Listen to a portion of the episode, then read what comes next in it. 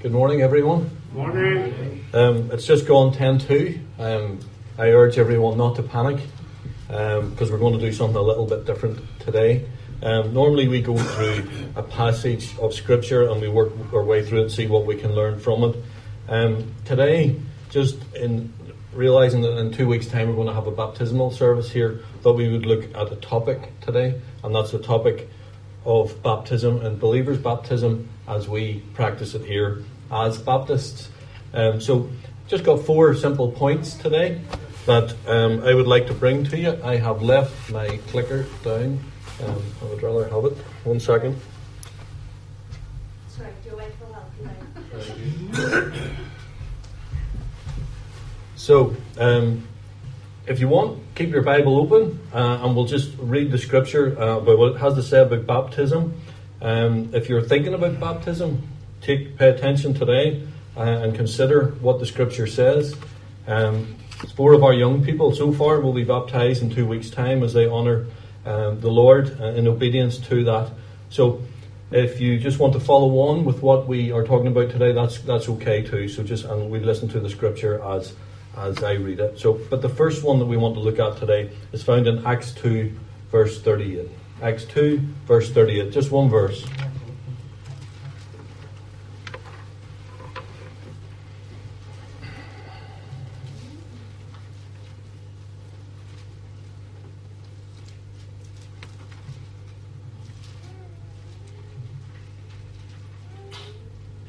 Okay, verse 38. Peter replied, Repent and be baptized, every one of you, in the name of Jesus Christ, for the forgiveness of your sins. I have three grown up children, and as they grew up a little bit and got a bit more uh, independent, sometimes when we leave, left the house, we would leave a little task for them to do, and you know the sort of thing that I mean one, if you're a teenager, that your, your parents ask you to do, or if you're a parent. And so things like this put the spuds on when we're out. Easy, you would think. Could you walk the dog, please, when we're out? Can you tidy up the sink when we're gone? So you go out for the day, you spend your long day at work, or shopping, or whatever importance it is uh, that you're doing, and then you come back to the house, and guess what? The potatoes are still cold in the pot the dog has ate the furniture because it hasn't been walked. And there's more dishes in the sink than when you left. Now, these girls over here know exactly what I'm talking about. And then you say, as a parent, what every parent since creation has said in frustration I asked you to do one thing. One thing. See, most of us who have children have an expectation that because we love them and because they love us, that when we ask them to do something, that they do it. The reality is that sometimes they do do it and sometimes uh, they don't do it, but this is part of growing up. This is just part of the learning experience. One small step at a time, one obedience at a time. And when a person becomes a Christian, we must realize that we've got a lifetime of obedience in front of us. A lifetime, maybe, of difficult choices and decisions that will honour and obey Jesus. But right at the beginning of our relationship with Him, Jesus asks us to do one thing. We're going to dig a little bit deeper into the subject of baptism this morning.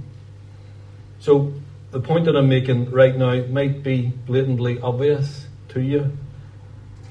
But the simplest explanation that I can give you about baptism, believers' baptism, is it's a simple act of obedience to Jesus.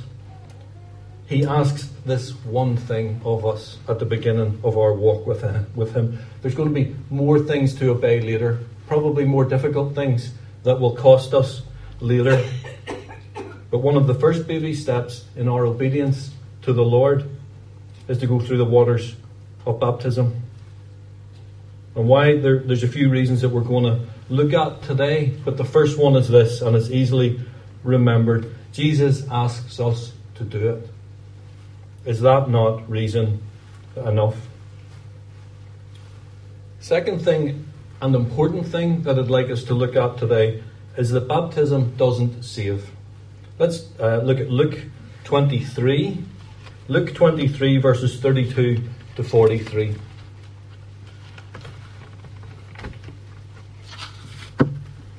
Luke 23, verses 32 to 43.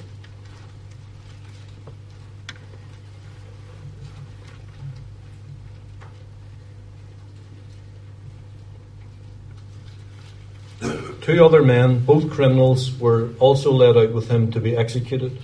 When they came to the place called the skull, they crucified him there along with the criminals, one on his right hand and one on his left. Jesus said, Father, forgive them, for they do not know what they are doing. And they divided up his clothes by casting lots. People stood watching, and the rulers sneered. They said, He saved others, let him save himself, if he is God's Messiah, the chosen one.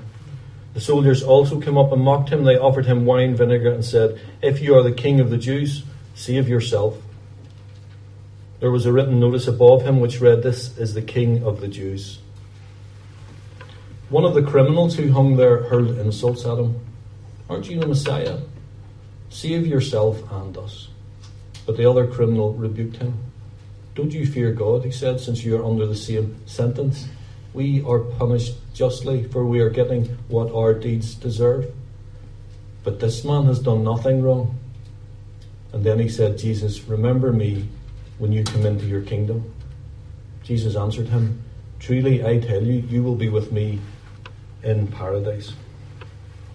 You know, there's a, a, a myth, or perhaps a, lie, we could call it, a misunderstanding, maybe at best, that even in our evangelical Protestant culture, that the act of baptism in itself will save a person from hell. Or even that baptism is something that we need to do as well as something else in order um, to be a believer and to go to heaven when life is over.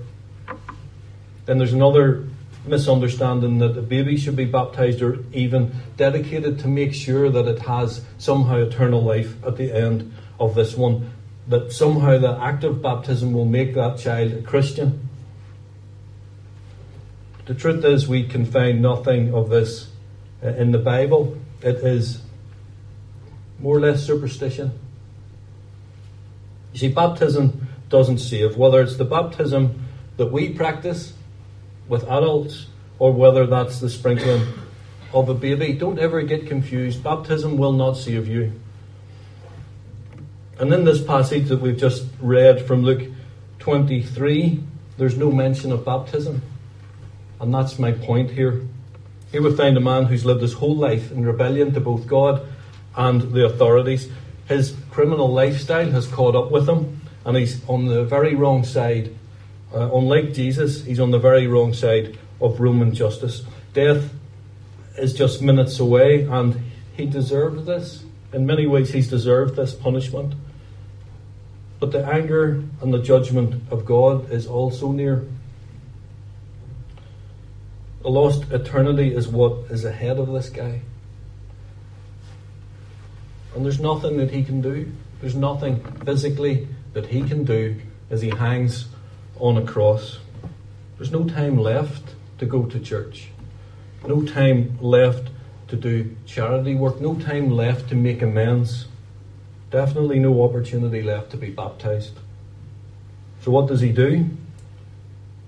He accepts that the man next to him is who he said he was, is who, who John the Baptist said he was, that he was the Lamb of God, and that's why he was down at the cross at Calvary. So this helpless criminal with his dying breaths pleads. He pleads for God's forgiveness. And what does he say? He says, Jesus, remember me when you come into your kingdom. This is how people are saved.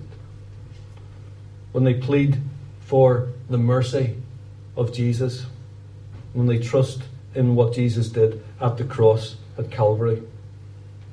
No different for us today. This is how you can be saved too if you've never made that commitment. There's not a thing that we can do to add to the saving work of Jesus at the cross. You'll maybe remember the words of the old hymn It says this Nothing in my hand I bring, and simply to your cross I cling. Naked come to you for dress, helpless look to you for grace. Foul I to the fountain fly, wash me, Saviour, or I die. Baptism doesn't save. Another thing that we need to look at is that baptism is a symbol of community. And, and, let me just explain that a wee bit more. Let's look up Jeremiah 31 and we'll read a few verses. Jeremiah 31, verses 31 to 33.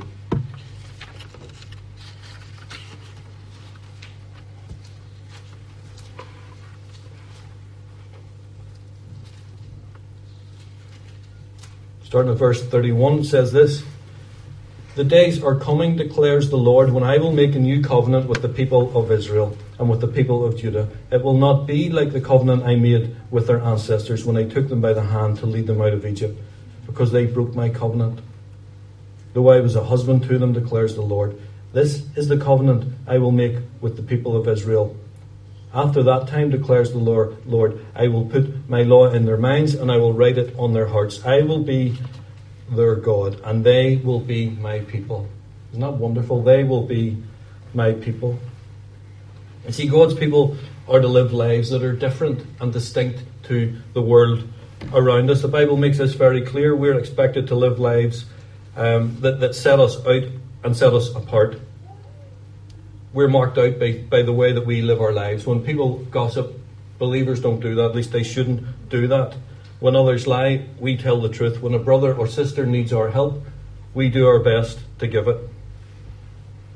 Christians are God's people who are called to live as a family. They're called to live in community.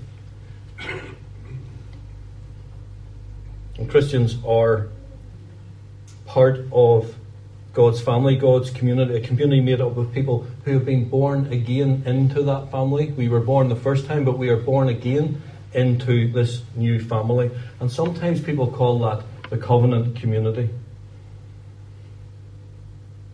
See, the thing about belonging to an organisation, and you'll probably notice is that every club, every organisation uh, in life that you can join has a symbol that identifies the organisation that that person belongs to. We can all think of something, can't we? Think of the 12th of July. What is the symbol that marks the orange men out?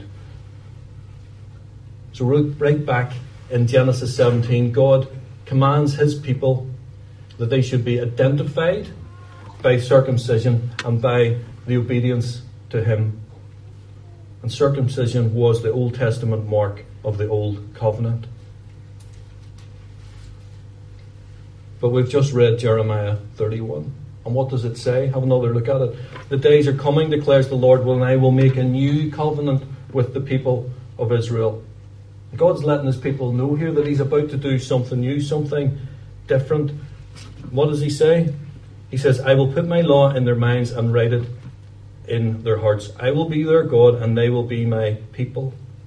What does that look like to you and to me in 2018?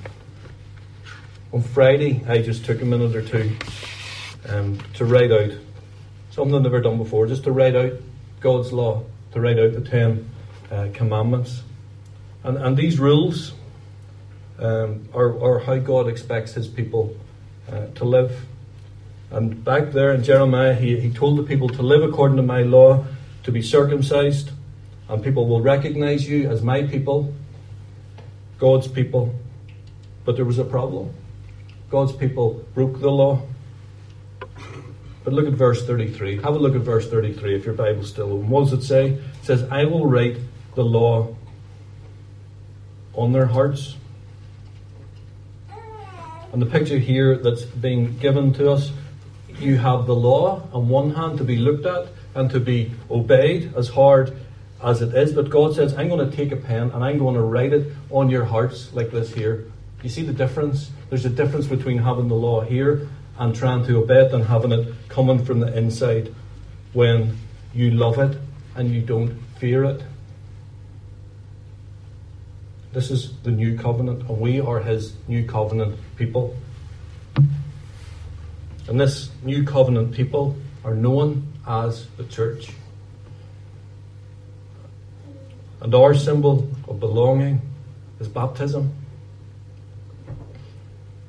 One more thing, one last thing. It's a symbol of our new life in Jesus. And what a great picture. What an amazing picture will be symbolized here on Easter Sunday of new relationships with Jesus. See, when a, a, true believer is baptized, it's just symbolizing what's already went on in here, what already has happened. Just want to look at the imagery of a few verses for a minute. Look up Romans, and I promise it's the last one. Romans 6, verses 3, 4, and 5.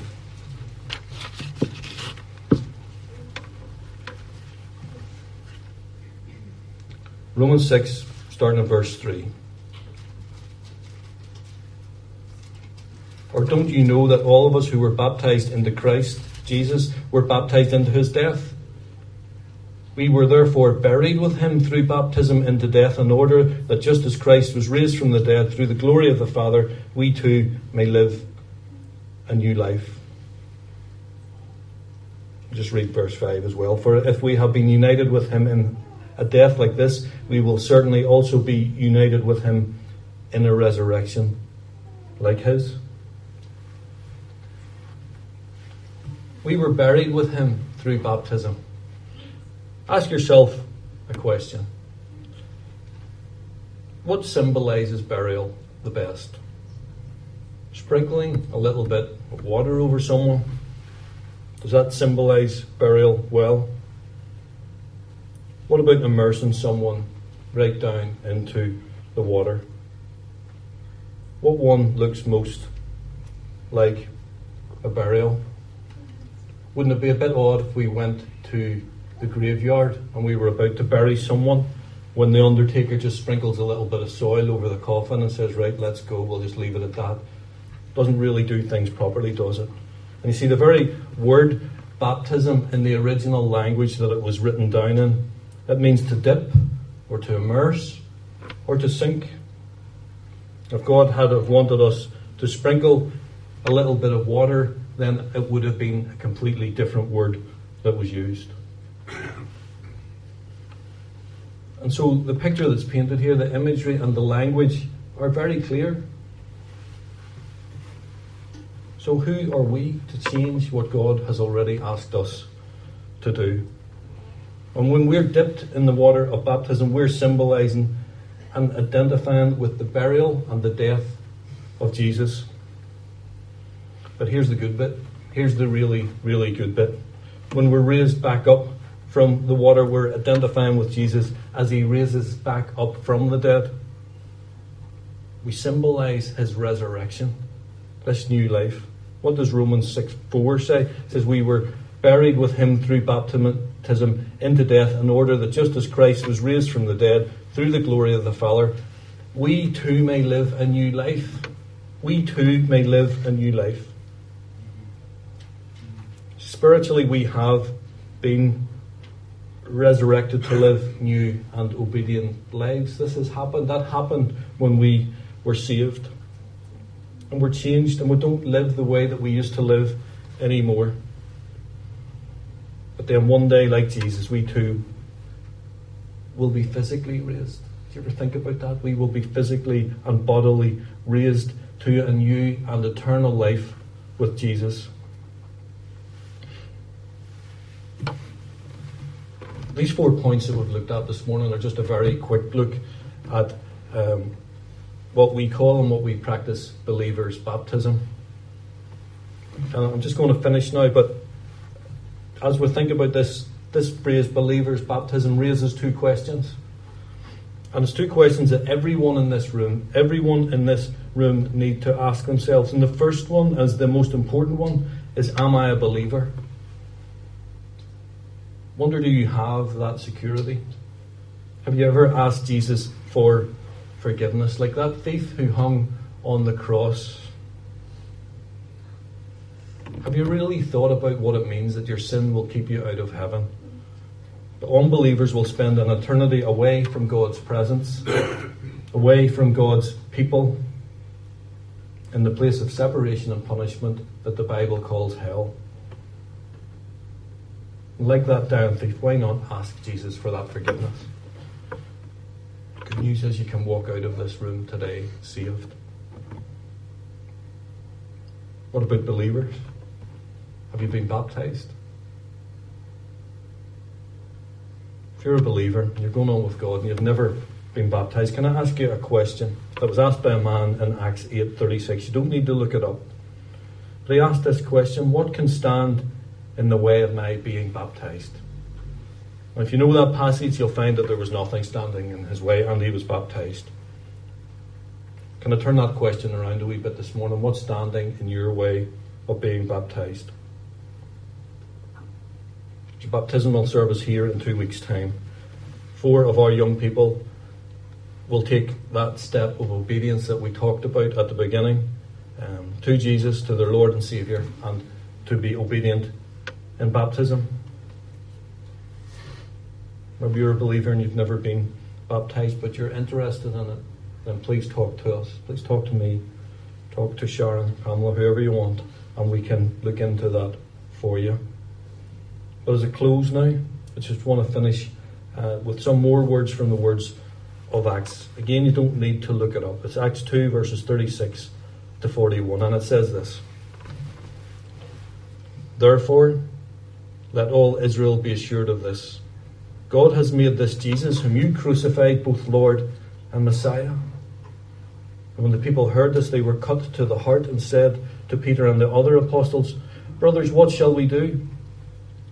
And Peter replied, Repent and be baptized, every one of you, in the name of Jesus Christ for the forgiveness of your sins, and you will receive the gift of the Holy Spirit.